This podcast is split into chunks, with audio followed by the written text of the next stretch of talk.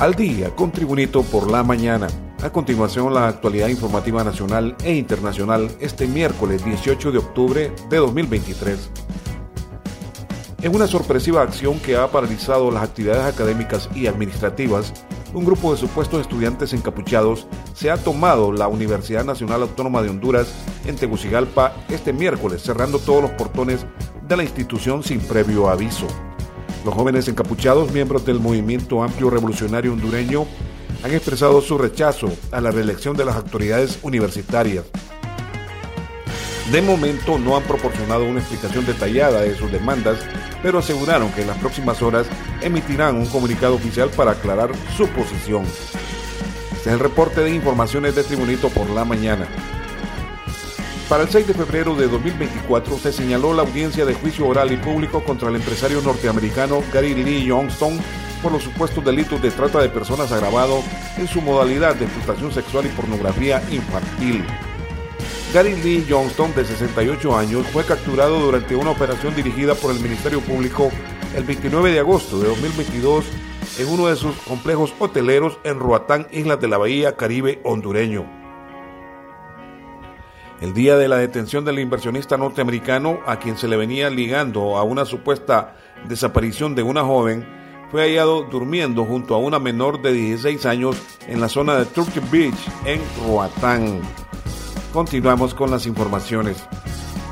La presidenta de Honduras, Xiomara Castro, denunció este miércoles que la guerra en Gaza, que opone a Israel al movimiento islamista Hamas, vulnera el derecho internacional humanitario y condenó el ataque de la víspera a un hospital en Gaza. Cientos de niños mueren víctimas inocentes de la más abominable violencia de una guerra en la Franja de Gaza que vulnera el derecho internacional humanitario, declaró Castro durante una cumbre sobre alimentación escolar en París, Francia. Más informaciones. Con más de diecisiete mil voluntarios, la Secretaría de Recursos Naturales y Ambiente, Serna, denunció haber retirado el, del lago de Yojoa un millón doscientas mil libras de algas a un año de haberse iniciado las tareas de rescate del valioso afluente. Las actividades pesícola, minera y comercial tenían degradado de forma alarmante el lago de Yojoa a tal ritmo que iba a morir en diez años si no se ejecutaban las medidas contundentes de rescate y preservación que se impulsaron mediante una intervención del ecosistema. Más informaciones con Tribunito por la mañana. Más de cien patrullajes diarios realiza el personal del Ejército que conforman el Comando de Apoyo al Manejo de Ecosistemas y Ambiente C nueve, siempre con el fin de salvaguardar la flora, fauna y salvaguardar el medio ambiente hondureño. Unidades de las Fuerzas Armadas han detectado que el crimen organizado y personas dedicadas a otros ilícitos en los últimos años y se han dedicado a deforestar bosques, junglas, montañas y hasta zonas protegidas con la intención de sembrar plantaciones de drogas. En el primer semestre, el cual comprende de enero a junio del presente año, autoridades de la Secretaría de Defensa reportaron que por medio del Ejército se han decomisado ciento veintiún mil trescientos seis pies tablares de madera y mil cuatrocientos noventa y seis metros cúbicos de madera en trozos. Continuamos con las informaciones. El visado entre Costa Rica y Honduras vigente desde el pasado diez de octubre está provocando atrasos y altos costos sobre el comercio en la región centroamericana, denunció este martes la Cámara de Industrias de Costa Rica. La Cámara de Industrias de Costa Rica determinó mediante un sondeo a empresas que operan en la reunión que el setenta y tres por ciento de las compañías consultadas indicó tener retrasos en sus operaciones comerciales, el cincuenta y tres por ciento tiene cargas retenidas en ruta, un cuarenta y siete por ciento reporta costos adicionales generados por la situación y un veintisiete por ciento reportó faltante de materia prima. Informaciones internacionales. El deshielo en Groenlandia, causante en más de un veinte por ciento de la subida del nivel del mar en décadas recientes, tiene marcha atrás según un estudio de la revista Nature, conocido este miércoles, que constata que si la temperatura global baja a niveles seguros, es decir, menos de uno coma cinco grados, la mayor isla del planeta recuperará su manto blanco.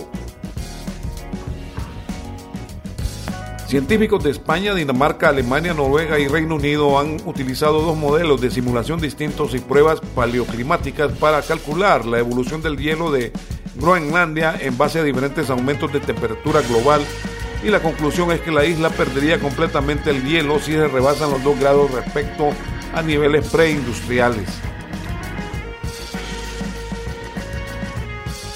En los deportes, Gerald Darmanin, ministro de Interior de Francia, acusó directamente a Karim Benzema de estar vinculado a una organización terrorista. Unas declaraciones que manifestó este martes en las cámaras de C News. El señor Karim Benzema tiene vínculos notorios con los Hermanos Musulmanes, aseguró el funcionario. Dichas palabras fueron apenas días después del polémico mensaje que publicó el jugador de Al Ittihad en favor de la Franja de Gaza. Cabe recalcar que los Hermanos Musulmanes son la organización islamista más antigua del mundo árabe y musulmán desde su creación en mil novecientos veintiocho en Egipto. También informaciones deportivas. El torneo Apertura dos mil veintitrés dos mil veinticuatro de la Liga Nacional de Honduras continúa hoy miércoles con dos partidos muy importantes cuando el líder invicto del torneo, el campeón Olimpia, lo expone en una visita no muy cómoda en Juticalpa ante Olancho F C, mientras que en Tegucigalpa el Motagua quiere retomar el camino del éxito recibiendo al aguerrido Vida de la Ceiba.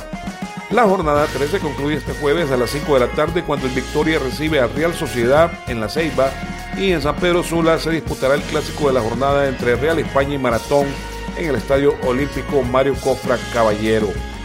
Este ha sido el reporte de informaciones de Tribunito por la mañana del miércoles dieciocho de octubre de dos mil veintitrés.